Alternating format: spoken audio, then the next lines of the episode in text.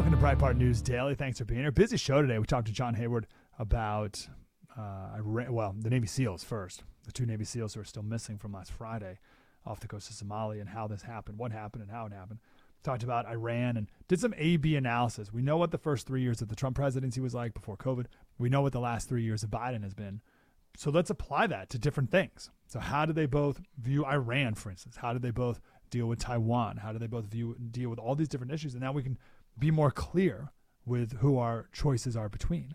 Uh, a wonderful exercise. So we did that with John earlier. Then we talked about the showdown at the border, not between illegal immigrants and Border Patrol, but between Texas and the Border Patrol.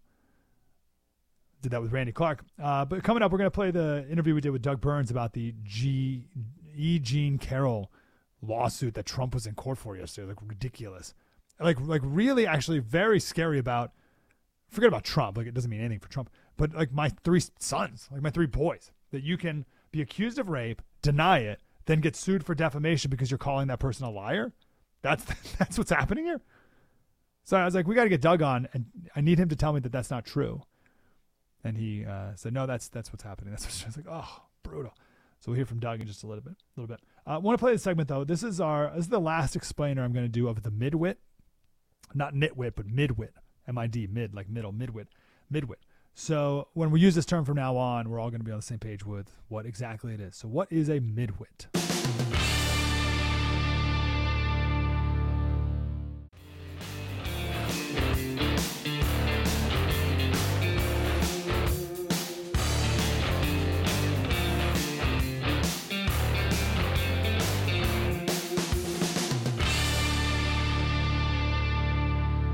Love this on the Twitter. Someone said, my favorite part of election night is watching the big city millionaire journalists in three thousand dollars jackets talking about the flyover hicks standing directly in front of them like they're exhibits at the Bronx Zoo.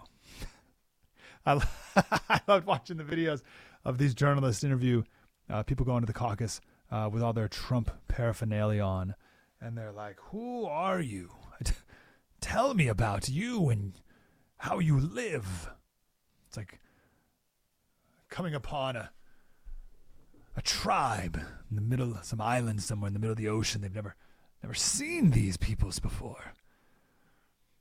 I want to talk about midwits in this segment. This is a video of a woman. She's maybe, I don't know, thirty, and she's got her master's degree, and her husband went to trade school. Here's what she's telling the camera. And here we go. So this past July, he had already brought home brought home more than my gross salary this year. Come December, he will have quadrupled my salary. Quadrupled it. If he decides to pick up overtime on a weekend, a two-day weekend, if he picks up overtime, he brings home that weekend, just in those two days, more than I make in a two-week check. I have a master's degree. He has a high school diploma.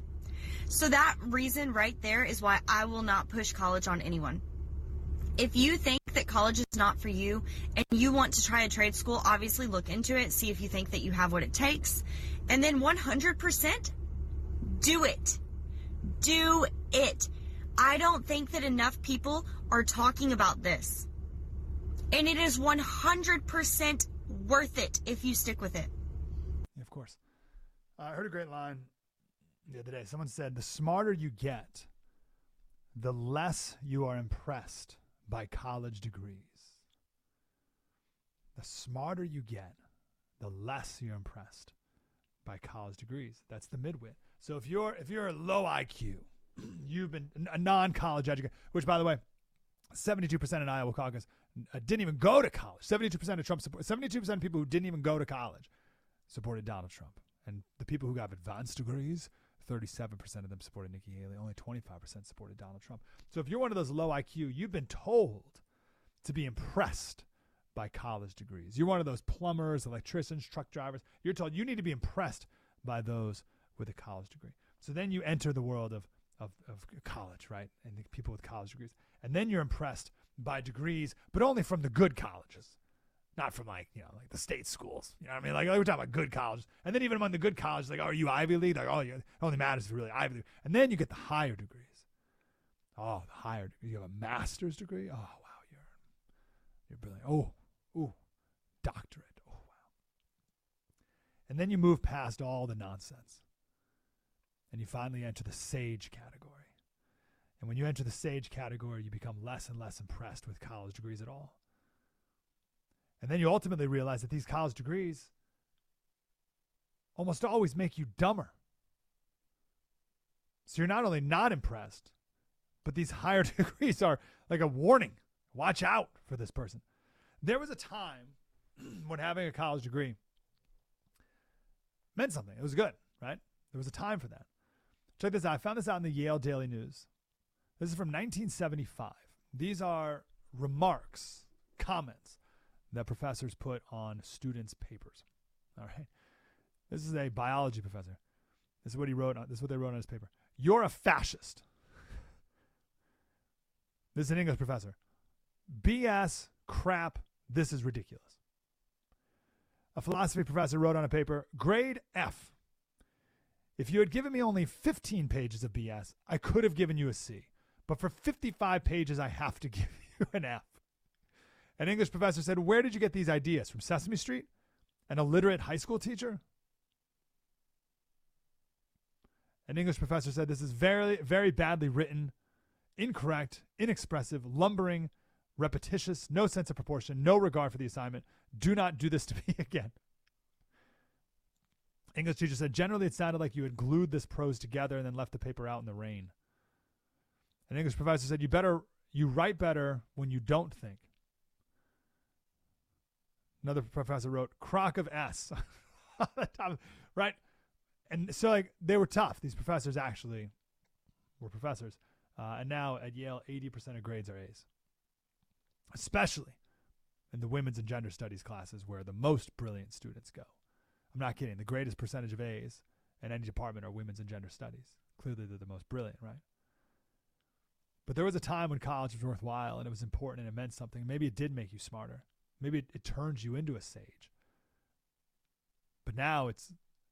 makes you dumber, turns you into a midwit, and it's making us a nation of midwits, and we're being run by midwits. We talked in the first uh, opening show, opening the show, because John King from C N N was like, "Oh, look at, look at these uh, Iowan, Iowans counting the votes on pieces of paper. See, Trump supporters, democracy works. This is how it's done."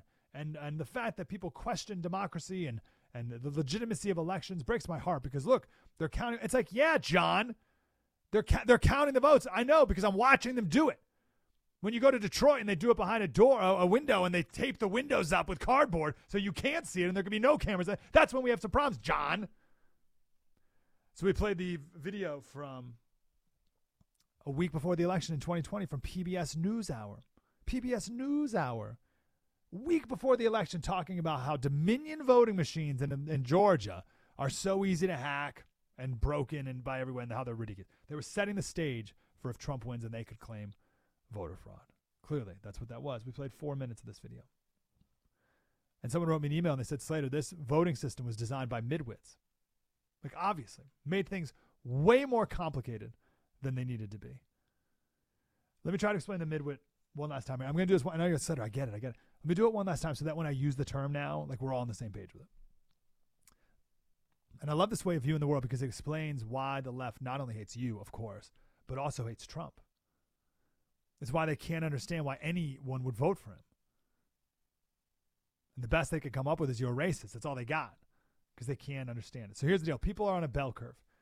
On the far left are the truck drivers, right? The, the, the plumbers, the tradesmen, people who work with their hands, farmers, deplorables, bitter clingers, people with guns. You get it? Low I Q, people to look down upon. Then the bell curve on the far right are the sages, brilliant, wise sages. And the thing is, these two groups of people agree almost all the time. It's it's pretty similar to the Adam Carolla, rich man, poor man. Are you familiar with rich man, poor man? So there's certain things that only rich people and poor people have in common. There's no middle. Only the rich and only the poor do. No one in the middle does. Exclusively rich man or poor man. So one would be um, lives next door to a rapper. Rich man, poor man. No one in the middle lives next door to a rapper, but rich man, right, uh, has an outdoor shower. Rich man, poor man. One of my best friends grew up with meth addict parents, and uh, his, he had a he like took a bucket and he had to fill it with water somewhere else, and then he like put it up on a piece of wood and like made a makeshift shower for himself outside. Uh, that's rich man, poor man. Not carrying a wallet. Uh, what was another one? Rich, uh, greatly affected by the raising of the minimum wage. that's that's right. Uh, spends a day in his pajamas, right? Rich man, poor man. And it's similar here, right? It's it's low I Q, high I Q. It's truck driver and sage. Agree. But it's the midwits in the middle. It's everyone in between who have average or above average I Q and have an expensive education. They think they're super smart and they make things way more complicated. Voting in the Iowa caucus, you know what they did? They put their name down on a piece of paper and the and then they put it in a popcorn bucket. And the guy pulled it out of the popcorn bucket and said, Trump, and handed it to another woman who looked at it and said, mm-hmm, yep, Trump. And then two other people saw it, and they put a mark down, and the one for Trump, and they did that. And the whole thing was wrapped up in two hours. And John King's like, oh, look, democracy works. It's like, yeah, I know, John, but that's not what Dominion voting machines did. Oh, Dominion voting machines, you have to go and you uh, uh, you have your uh, I D card or uh, or something, and you go and you uh, say that you're who you are, and they give you uh, they give you an I D card. You take this I D card and you put it in the, this machine, and it's like this big iPad, and the big iPad like just puts up random races all the time, and you click it, and then uh, a Q R code falls comes out, and a Q R code, you can't check the Q R code, of course, so it's Q R code, and you can scan the Q R code as many times as you want, and it registers your vote, and there you go, it's great. And even the, the P B S guy's like, this seems um, unnecessarily complicated. Of course it is, because it's designed by a bunch of midwits. Think of the scene from Indiana Jones, the Arab, the guy with the, the sword spinning around. That's the midwit. Looks good. Looks the part, right? If I remember correctly, I should watch the scene. I've made this reference a couple times to confirm that this is actually what the scene is. But the guy jumps in, and he's like wearing this like black like outfit thing, and like he looks really good, and And he's like swinging this awesome looking sword. He's swinging around like, well, like he's like the midwits look the part. And he's swinging around, and then Indiana Jones just shoots him. So Indiana Jones is the is the low I Q. But the sage would say the same thing, just shoot him. But the midwit is like, oh. And here's the other thing with midwits. Midwits get scared at other midwits. All right, the midwit, they're trying to make you a midwit. Because if you're a midwit, you can be manipulated by other midwits. Other people in the midwit say, like, oh, I'm not as smart as that person. That person is way smarter than me. Always oh, Tony Fauci. Oh, the C D C says. Oh, uh. And it's true with opinions. It's true with policy. It's true. Like, like look at the border. The low I Q truck driver says we need to secure the border. The wise sage says we need to secure the border. It's the midwits in the middle who are like, oh, well, who's to say? And sovereignty is, causes wars, and borders cause wars, and Greek exceptionalism too, and all oh, poor huddled masses, and Emma Lazarus, and the new Colossus, whatever. Those are the college midwits. Oh, I got a clip here. This is um, this is a good one. This is this is an old clip. I just can't. I just saw it yesterday though. I was like, oh, it's a perfect example. That's what I'm saying. When you understand the midwits, you see it everywhere. This is from a couple years ago. This clip. This is the co- head coach of the Tampa Bay Buccaneers. And he was playing some game against another black head coach. And they're like, oh, what do you think about, you know, two black coaches? Whatever. And the the uh, the low I Q person and the sage would give this answer. But the midwit is like, oh, well, it's history and and, and and D E I and diversity and blah, blah, blah. And he, here here's this guy's answer. You and Mike Tomlin are two of the few black head coaches in the league. I wonder what your relationship was like with them and your thoughts on Steve Wilkes joining that fold.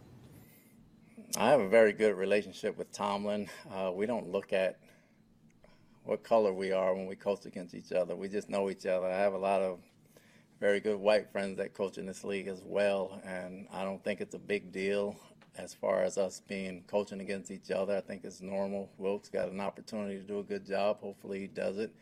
And we coach ball. We don't look at color. But you also understand that representation matters too, right? And that when young, aspiring coaches or even football players, they see you guys, you know, they see someone that looks like them, maybe grew up like them, that has to mean something. Well, when you say you see you guys and look like them and grow up like them, means that we're oddballs to begin with. And I think the minute you guys start stop making a big deal about it, everybody else will as well. Okay, of course. So the low I Q person, the truck driver would say, um, ask a question about race, and they're like, I don't care. And the sage says, I don't care. But the midwits, those reporters and everyone says, oh, you must care. What about uh, representation and you guys and you people and right? That's the midwits. A couple days ago, we were talking about instinct and intuition. And a low I Q person would say, I trust my instincts. And the sage would say, I trust my instincts. And the midwit would say, oh, no, I don't, I, I, the instincts, oh, no, you got to show me the studies and the research and the science. And what does the F D A say? And what does the New York Times editorial board say? Anyone who says, I trust my instincts is an idiot. How dare you trust your instincts and your experience? You don't know what you're talking about. You don't have your master's in women's and gender studies. You didn't go to Harvard like Joy Reid and major in film studies. I'll give you another one. I'll end on this because I got to go. Uh, believing in God. It's only idiots who believe in God, right? It's only the low I Q fools. And the midwit says, "Oh, you and your you and your flying spaghetti monsters. I trust in science." But then you keep going down that bell curve and you get to the brilliant sage. The world's greatest scientist, Isaac Newton, spent most of his time as a theologian. Spent a vast majority of his writing was about God and theology. Heisenberg, father of quantum mechanics, of course believed in God. There was a, um, it's a quote attributed to him, to Heisenberg, but it was actually his protege, protege who said it. But the line is, the first gulp from the glass of natural sciences will turn you into an atheist. So you start off as low I Q and you believe in God, as all idiots do. But then you take that first gulp of natural sciences and that will turn you into an atheist. It'll turn you into a midwit. But at the bottom of the glass, God is waiting for you. You keep drinking of that glass of the sciences, and then you get uh, beyond midwittery and you enter into the sage category where you're like, oh, wow, this is incredible. This can only be done by a creator. Drink to the bottom of the glass, and God is waiting for you. Francis Bacon said the same thing. He said, a little philosophy inclineth a man's mind to atheism, but depth in philosophy brings men's minds about to religion. Alexander Pope, seventeen oh nine, he said, a little learning is a dangerous thing. Think about that, a little learning, because that brings you into the midwit stage. The midwit, a little learning is a dangerous thing. Drink deep or taste not the Pierian spring. I love that line, the Pierian spring, however you pronounce it. That's where the muses lived. It was the source of all true wisdom back, back in the day. So Alexander Pope says, a little learning is dangerous because it turns you into a midwit. You got to go all in. And you know where you'll end up? Usually with the same conclusion you started with. So my point is, don't trust the midwits. Don't trust them. But they hate Trump because he talks like a low I Q fella. He's actually a sage. They thought he was one of them. They thought he was a midwit. But now they think he's an idiot. And they have to hate all the idiots. Like you.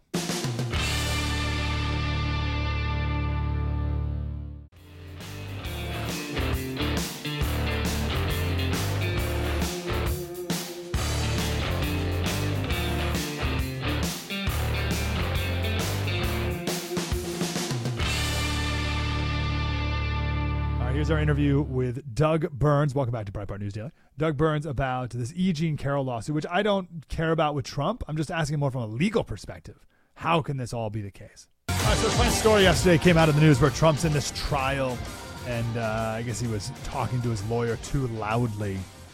And the judge said, Mister Trump, I hope I don't have to consider excluding you from the trial. I understand you're probably very eager for me to do that. And Trump said, I would love it. So that's what made the news.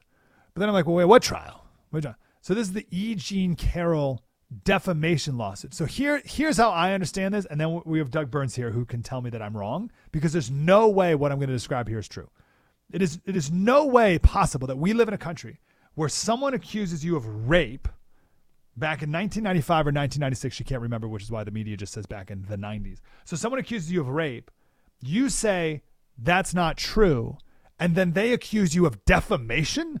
You're defaming me by calling me a liar? and I'm going to sue you now for five million dollars because you've defamed me? There's no way that's real. Doug Burns, former U S Assistant Attorney in the Criminal Division. Mister Burns, how are you, sir? Good, how are you? Doug Burns Law on the Twitter. Uh, no way what I just said is true. Correct me where I'm wrong. No, you're one hundred percent correct. Oh, I mean, no, Doug, no. There's no way. So if, I, if someone accuses you of rape and you say, no, I didn't, you've defamed them? No, no, you have not. Sorry. Uh, we got our wires crossed. I agree with you that what this is about is everything is hysterical characterizations. As a thirty-eight-year veteran lawyer, I have watched for five years on and on and on as everything gets, you know, twisted and contorted and the outer boundaries of statutes and bending over to the breaking point and all of this stuff. So you're exactly right. So if somebody in a different ideological spectrum turned around and says, what this person is saying is a lie, they'd say this is wonderful exercise of his right to present his side. It's just, it's just, you can hear the disgust, seriously, in my voice. It's not a joke. And this just goes on and on and on. Having said that, I'll hang a caveat, which is that Donald Trump um, should either, A, be advised better from a public relations standpoint, or B, to the extent that he overrules all that advice, as he has the right to do, should moderate his comments and his behavior. This thing with dictator, last night I was with my ninety-two-year-old mother, who's a relatively moderate Democrat, and she said, she looked me right in the face, he said he's going to be a dictator. And I'm just completely disgusted because they take every single word the guy says, um, and they just twist it and contort it to no end. And it's just, it's running off the rails. To be perfectly honest with you, it's running off the rails. So in the case in New York City, just quickly so everybody understands, A, it was a very, very, very old case, as you pointed out, and that's important because we lawyers deal with stuff like statute of limitations. B, um, the judge, Lewis Kaplan, is no fan of Trump, and I'm further disgusted to see these judicial figures acting in a way that really doesn't go on in day-to-day cases, by mm-hmm. the way. Um, and, and it just goes on. And the point is the judge already found him liable. That's another newfangled thing with Trump. Okay, don't give somebody a day in court. Don't let them present their side. Just find them liable. That's what Judge Engoron did in this ridiculous, and I cannot stress that word enough, case about him inflating his assets. That's an absurd case. That's another seminar. Don't want to get all into that, but the point is no bank lost a dime. Everybody was paid back. I'm chuckling. When I was in the United States Attorney's Office, the F B I would routinely come in. They said, Mister Burns, we want to present a bank fraud case. I said, shoot, tell me the facts. The defendant claimed he made two hundred twenty thousand dollars. He only made eighty thousand dollars. Here's his W two. Okay, I said, that's clearly a fraud, that he certified that he made that two hundred twenty thousand dollars. And then I would say, but by the way, what's the status of the loan? And their faces would redden a little bit. Well, actually, uh, all the payments have been made. And I would calmly and phlegmatically explain that, yes, the fraud is complete when the person lies on the form to get the loan. However, it's United States Attorney policy in the Eastern District of New York that we decline a case if there's no loss in terms of the performance of the loan. Mm. Case closed. Next topic. This case in New York City um, is just breathtakingly absurd. Great. Um, so, okay, back to this E. Jean Carroll. Yeah, sorry. How, back to no, E. No, Jean that's a, Carroll. No, I mean, all... what are you going to say about it? First of all, nobody has heard of this case. Okay.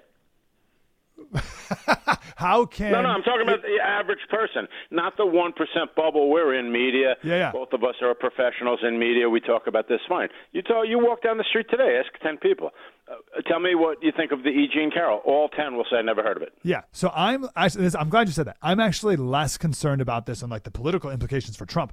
I'm way more concerned about my sons who Absolutely. Can be of accused of something, say it didn't happen, and then be dragged back into court for. For defamation, calling me. Here's Absolutely. what here's what E. Jean said. Well, she by said, "By the way, sorry to interrupt you, but hear yeah. me out. My late father was a great, great lawyer, Arnold Burns. Okay, very well-known lawyer. And my dad said that many, many times he didn't bring defamation cases because it was simply going to highlight what the person said. So quick law school classroom example, somebody says, Doug Burns is a big drug addict, yada, yada. And my father might say, Doug, don't sue, because if you do, then it's going to be repeated over and over that you're a drug addict. Here, it's actually the one hundred eighty degree opposite. This woman wanted the attention and the exposure on this, by the way. And it's interesting because that's what the Trump lawyers are arguing right now, because they're doing a damages hearing. And she's saying, you know, the internet world is attacking her and Trump caused this. And the other side is saying she's gotten more exposure and a better economic landscape as a result of this. Oh, interesting. She said, I'm here because Donald Trump assaulted me. And when asked about it, he denied it. Now I'm known as a liar, a fraud, and a whack job. And you're like, well, I mean, of course. He's entitled to deny it, as you said, teeing this up. Everyone denies Everyone denies it. I, I, I can't fathom this is real. What is defamation? Okay, defamation um, is a blanket term, interestingly enough, for two things, libel and slander, okay? Libel is in writing, and slander is oral. So if I print a newspaper article, for example, saying, again, that, you know, Joe Schmo is a drug addict and it's not true, that could be a libel action. If I say it at a public gathering, you know, I'm a political candidate, and I go, my opponent is a drug addict. That's slander. Okay. So basically she sued him for that, saying that he damaged her reputation, you know, with faltis, falsities and so on. But again, you make such a good distinction. The normal uh, falsity, normal falsity is the guy beats his wife, the guy's a drug addict. This one is I'm denying a legal assertion. As you said, not to be a broken record, and you're right. Uh, but again, Trump doesn't do himself any favors. Um, he tends to go a little overboard. You know, he called Judge Engoron. I would advise him to say, you ready? This judge appears to be very, very biased, okay, and he appears to be biased against me. Instead, Donald Trump says he's a deranged psycho. You know, it's not really that advisable for a former president. And it's the same thing here. So if you look at the E. Jean Carroll tweets, you'll see stuff. I can't tick it off verbatim, chapter and verse off the top of my head, but you'll see stuff analogous to deranged psycho, that kind of language. Sure, sure, sure. But again, he did not get a fair shake in court. That's the bottom line. Wow. Okay, uh, twenty seconds. How could it then proceed? Why would why would this not just be nixed immediately? Well, next, no, because you have a judge. Um, they are weaponizing the the courts uh, for political reasons. Quite candidly, you've heard all the right side experts say that, and they're right. Um, and the point is, Judge Kaplan, who I appeared in front of twice, by the way, in two cases, and was a perfectly acceptable judge in a day-to-day straightforward case. But here there is bias uh, against Trump. There's no question about it. And that's what enables this to happen. But that's why we also have appellate courts. And the federal appellate court, which is the U S. Court of Appeals for the Second Circuit, um, I think will hopefully give Trump a fair shake. Yeah, ridiculous. Doug Burns, Doug Burns Law on the Twitter. Doug, great to talk to you, brother. Appreciate it. Yeah, my pleasure. Take I mean, care. I, I can't believe that's true. I cannot believe that that's America. Like, that is so antithetical to everything, that you can you can be accused of something, say no, that didn't happen, and then, oh, you're calling me a liar. Wow.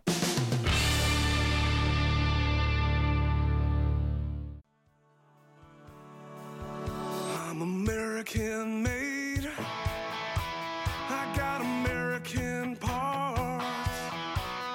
Thanks for listening to Breitbart News Daily. Hey, we're streaming the show live now on the first T V dot com, the First T V app, DirecTV channel three forty-seven. Just look for the First T V.